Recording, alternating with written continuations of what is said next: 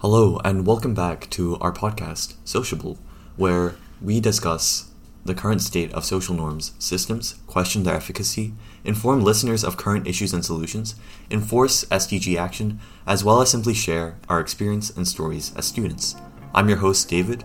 And I'm Edgar.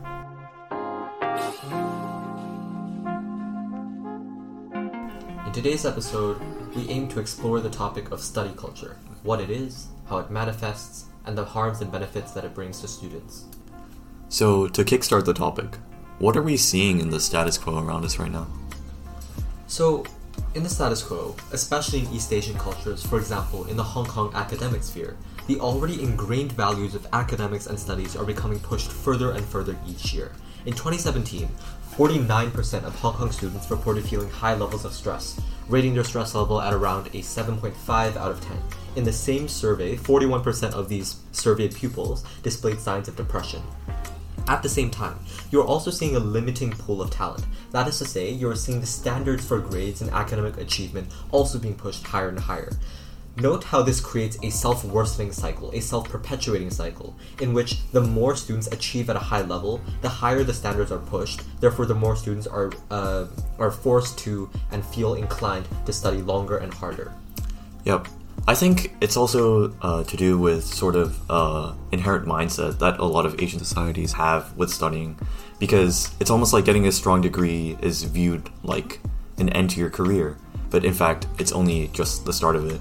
I think for lots of students, a strong social status is what drives them to study in general. Whereas in like Western countries, education is the means to an end, but it's not valuable in and of itself. It's valuable because it helps you achieve something else. You go to school so you can get a better degree, so you can get a better job, etc. Exactly. So, in many Western countries, education is seen as something that is instrumentally important. It's seen as an instrument that you use to achieve an end. Whereas in Asian countries, it's oftentimes seen as intrinsically important. It is valuable in and of itself. So, what exactly is study culture? Now that we've talked about what it looks like, what do we define as study culture? We define study culture as essentially the social norms and behaviors that are exhibited by students during the process of academic achievement. For example, something very simple, and it's something I'm sure a lot of our audience can relate to: the norm of studying, uh, the norm of staying up till early morning hours to study, in preference to getting a good night's sleep. Study culture both informs and is informed by students.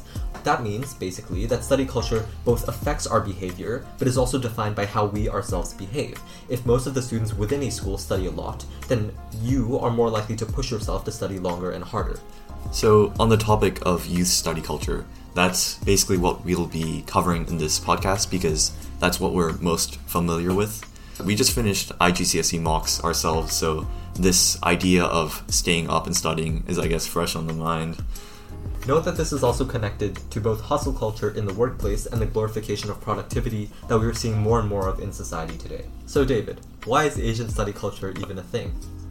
Alright, so, like I said earlier, some cultures value grade over balance, and it's ingrained in the culture to study like hell. Basically, what I mean by balance is a balance of academics, sports, uh, mental health, and just hobbies you enjoy doing. But in the modern, uh, some of the Asian societies we face today, that's kind of not the case. So, just to share a short anecdote, I used to live in Korea until uh, I was seven, and even then, at that young age, studying at tuition centers or so called hagwons until late into the night was normalized. So, students would complete a regular day of school and then go to often what is essentially a separate school and then take classes that help them prepare for entrance exams, finishing up at about 6 to 10 p.m. And there are 100,000 of them throughout South Korea, and these are like a $20 billion industry. So, quite prominent in the economy as well. And what's interesting is that the average South Korean high school students uh, roughly spends about 16 hours a day, give or take, on school and school related activities. I would also say or posit that there are very historical reasons for why study culture is so ingrained in East Asian societies. Like, for example, old Chinese traditions. During in ancient China, or even more recently, perhaps in 1970s China, the only way to become rich and prosperous was oftentimes to take the national exam, to score well, and thereby become a government official. At this time, the vast majority of people were uh, poor subsistence, uh, subsistence farmers and they couldn't afford an education. So, those who did go for an education uh, would oftentimes see a huge leap in their social status and receive a massive, a massively improved quality of life. Once you score well on the exam and you become a government uh, officer or, or you become a public servant, supposedly you would bring prosperity and honor to all your family and ancestors. It's been like this for thousands of years, where scholars were always the most looked up to, as uh, kings and emperors always listened to them. Think of Confucius, for example.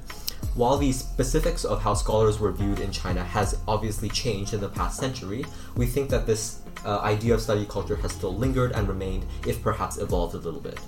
I think this is definitely uh, prominent in modern, okay, maybe not modern societies, but say take Korea uh, a few decades ago. Okay, I'm using Korean as, as an example a lot, but just bear with me. The point is that after the Korean War, uh, South Korea was really poor, obviously, and this is when the idea of this harsh studying environment was so avidly pushed for in order to stimulate the economy, among other reasons. And this would in turn create the cycle that we see today of students just spending their entire day studying, whether they like it or not. And obviously, this created a huge boom in the Korean economy due to the upskilling of labor. So, one could argue that it was beneficial, but it has obviously contributed or even created the uh, study culture we see today which is affecting the mental health of uh, youth and many students, which we'll explore later. Speaking of mental health, I think it's interesting to note that study culture might create a self worsening cycle in regards to mental health. Why is this so? Because study culture encourages toxic behaviors, things like staying up really late, or things like devoting, or things like skipping out on social events in preference to study. We think that what this basically means is that people are becoming more and more stressed, that's a very intuitive concept that when you study more, you're likely to be more stressed. But the problem is, when you are stressed, your academic performance lowers. This has been proved time and time again by various studies, by various uh, scientific uh, findings. When you are stressed and therefore your academic performance suffers, you are likely to question why you're not seeing the same kind of returns on your studying as perhaps you were hoping to. That's to say, if you study 10 hours, but you actually only had a productive five hours because the remaining five hours uh, because for the remaining five hours you're procrastinating or you felt very stressed, you're likely to feel frustrated with yourself and uh, at, and ask yourself why you're not actually achieving as at high of a level as your peers are.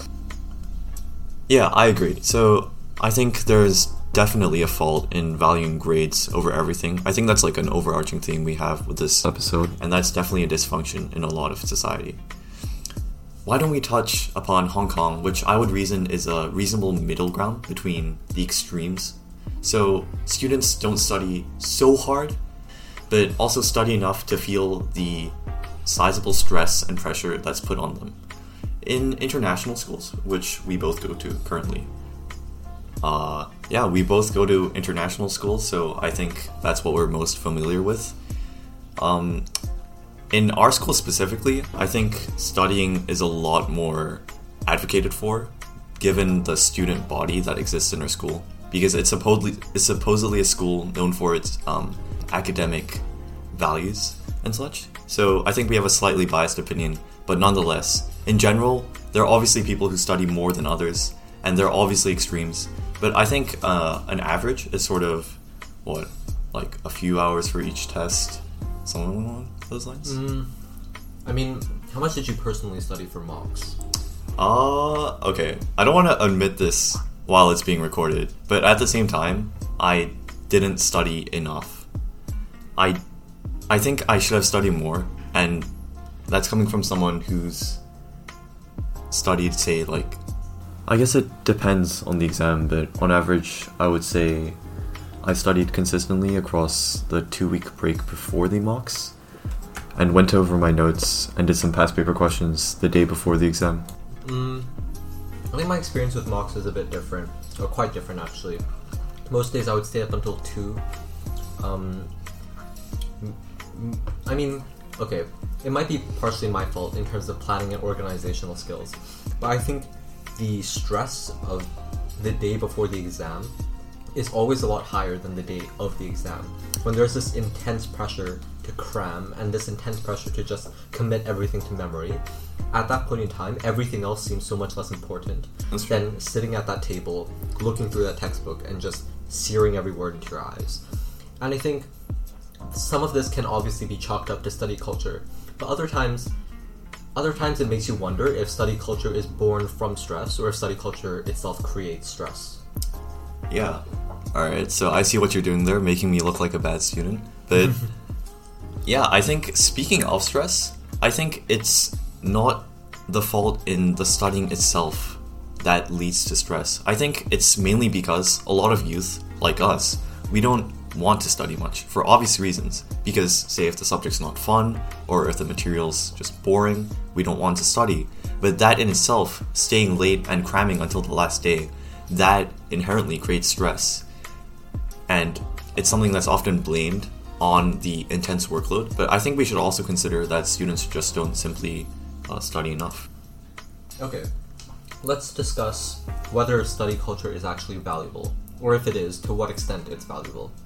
What do you think?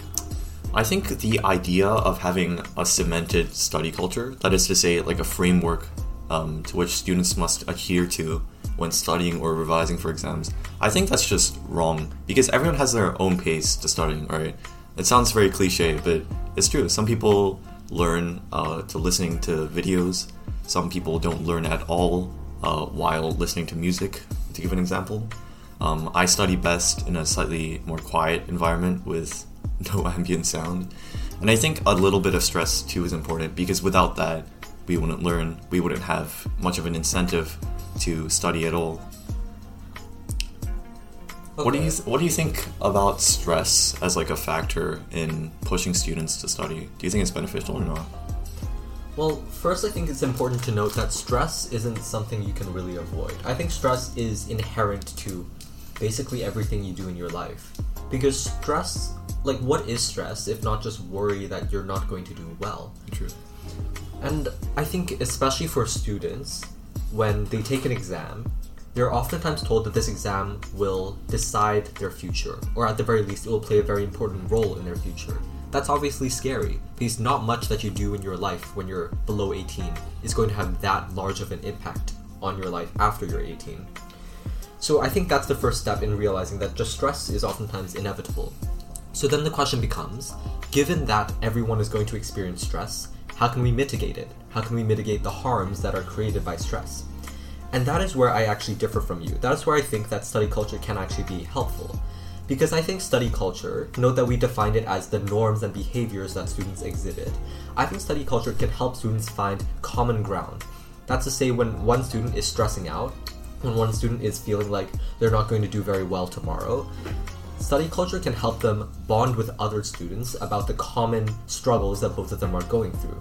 So, sure, it might be a terrible situation and it might uh, it might cause them to stay up later and later. But I think it is also a situation of camaraderie where students can bond over their shared struggles, uh, vent to each other about the kind of problems that they're going through every day. And I think study culture can play an important role in facilitating that kind of camaraderie. That's true. Study culture can be a commonality between uh, students, and also it can, I guess, it can drive um, social interaction in a way. But I think um, we shouldn't rely on stress before exams for us to group together and interact. I think that should belong to our hobbies, our interests, something less stressful than studying. But yes, I, I do agree that it can be beneficial sometimes. What do you think about schools uh, enforcing or helping study culture? How effective do you think they are? Okay, in terms of the role that schools play, so I think schools actually have quite an important role to play in regards to study culture. I think schools can both be an enforcer and a mediator. In terms of enforcing study culture, I think the messages and signals that schools send to students play a very important role in determining the level of stress and the level of study culture that's born from that. If a, if a school or even just an individual teacher places a lot of emphasis on one exam, the students are obviously going to feel more pressured for that exam. So I think it's therefore very important that schools uh, are aware of the effects that they're having on their students with every message they send. Definitely. But I think a more common occurrence in schools is teachers downplaying exams, them saying it's just quizzes or uh, just a measure of, just a gauge of how good you are under faults in that specific material. I mean, they're not wrong. Of course, tests are just that. They're not going to impact you so significantly 10 years into your life. But I think I agree with you. Definitely, schools should be more informed about what impacts their uh, advice has because having that kind of chaos in the sense that your parents telling you that this exam is very important, teachers telling you it's fine, it's nothing. Maybe you pushing yourself unfairly to do really well on the exam. I think that in itself can be quite chaotic for some students in a way and might discourage students from studying at all. But I think, um, in the sense of them enforcing study culture, schools definitely create a healthy environment for students to not only experience a little bit of beneficial stress, but for them to also group together with fellow students, like you said before, so they can study together or the like. Yeah, I think a large part of the problem is definitely how schools can be inconsistent because every teacher is different. I think, especially in our own experience, we have some teachers that are uh, of a very high quality. Of they truly connect with the students and they know exactly uh, what kind of methods the students are likely to find success in. Whereas there are other teachers that perhaps they take it as their job to be the mediator and they take it as their job to remind students to relax. But in doing so, they actually create more stress for students who don't really take that seriously. Or they create more stress for students who feel like the teacher is underplaying the importance of those exams. So I think that's definitely a problem, and schools ought to be more consistent in the messages that they send. Okay, now I want to ask you do you think study culture is a natural phenomenon, or do you think it's artificially inflated to an extent? As for it being natural, I think your point about uh, old Chinese culture still stands, and the history of that, um, of how study culture originated. I think that's a fair point, but it's definitely inflated in recent times of not only parents pushing students, but also just students pushing students, like them pushing themselves to do better and unfairly so, because obviously university isn't the end all be all to life. There's obviously a career after that, and I think I'm definitely um, at fault for doing that to myself as well, and that creates unnecessary stress for students. Okay, yeah, like I agree. I agree with most of what you just said. So, study culture as we see it is definitely affected and inflated by outside and external circumstances. Like as you said about um, East Asian values that oftentimes value mm-hmm. uh, that oftentimes value like achievement above a lot of other things. But at the same time, I can't help but feel like study culture is ultimately kind of a natural outcome, right? I mean, there's an interesting theory that culture is created to protect the people within it. So when people go through shared experiences, they're likely to create a culture around that because it's the human inclination to stick together. Humans are pack animals, right? So I think the idea of study culture itself it's likely to occur in all kinds of places no matter like what level of student you are. But I think I think some of the aspects of it can obviously be exacerbated artificially by societal factors. Uh, actually, to bring up a slightly different topic about standardized exams and uh, their fairness and their equity. Because I think we wanted to discuss that. You know how um, a lot of people have been saying, and you know, reasonably so, standardized exam scores are just correlated to affluence, and that's why they should be toned down in yeah. importance when considering entrance. What do you think about that? I think um, it's they're definitely correlated. People can just take a lot of tuition and do well on, say, SATs and ACTs, but I think it still stands as a reasonable measure for not a reasonable measure, but rather yeah, just another metric for considering applicants for universities or schools and the like. Well, hmm.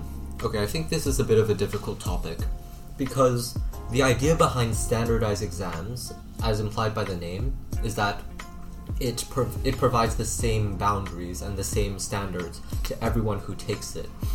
I think that's obviously inaccurate because you can't measure the amount of advantage or disadvantage that someone has actually like attained throughout their life.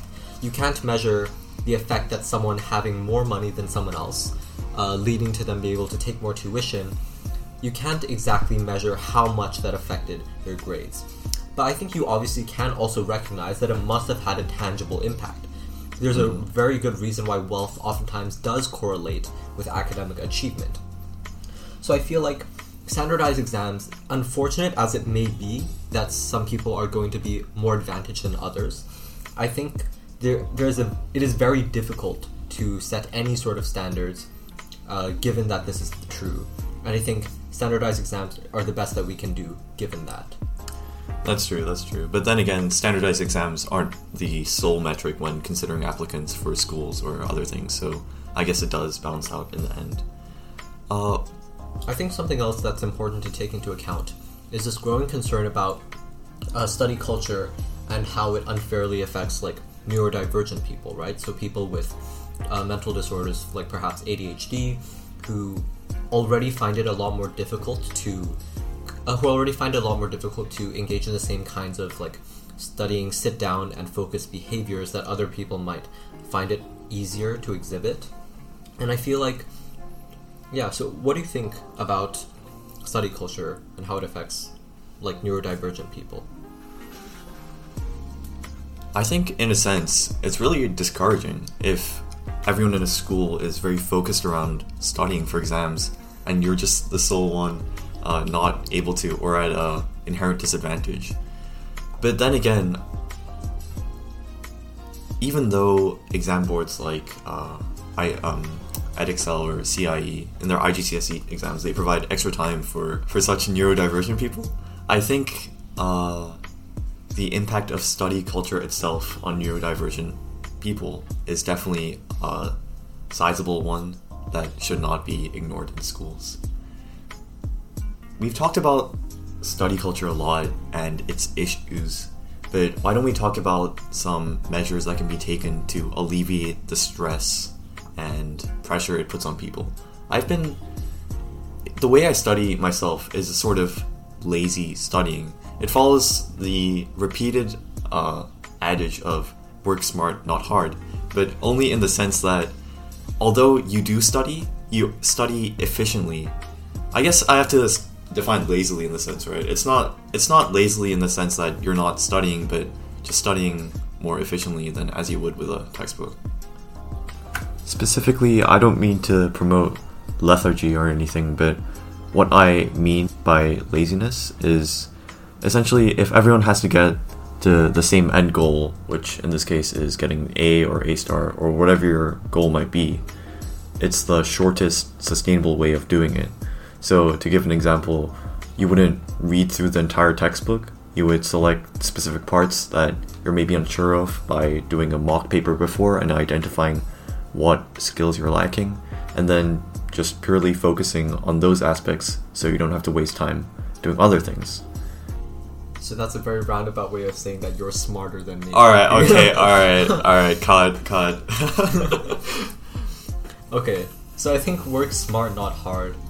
Mm, as an adage, it makes sense. At the same time, I feel like if there was a smarter way to work, it would be more popular, right? I mean, students aren't stupid. A lot of the times, if there's a smart, if they feel like there's a smarter way for them to absorb material, they're going to do it. I think the unfortunate truth is, oftentimes to do well on an exam, you will have to work hard. Oftentimes, you will have to spend more time than you perhaps would like to study material. And I think that's also a fault in terms of what exams teach. Because if you look at the actual syllabus for IGCSEs, oftentimes they have uh, command terms like define, in which the way to get the marks is only by memorizing a specific sentence. If you don't give the sentence correctly, then you will lose the marks. So I think that's the unfortunate truth. It's very difficult to get by without working hard. It's very difficult to get by if you don't commit things to memory. And maybe that's not something that we ought to strive to, but that is oftentimes the reality. So I think, okay. I think uh, about memorization and having to work hard anyway. Yes, it's true. Obviously, you have to work for your aims, your achievements, and good grades. But in that sense, I think it's wrong to view uh, like definition answers as things you have to just memorize the hard way, because not only as uh, not only when you learn the course over the two years that the IGCSE course um, occurs, you not only familiarize with sel- yourself with these uh, key terms, but also just simply focusing in class, taking notes, allows you to familiarize yourself with material that late night cramming just doesn't allow for. I think just putting in the effort over a long course of time, that definitely helps alleviate the cramming that you might, you know, very well experience before a big exam. That's fair. I guess it all does come down to things like time management, to things like knowing when uh, procrastination might be infringing on your ability to absorb material, and such and such.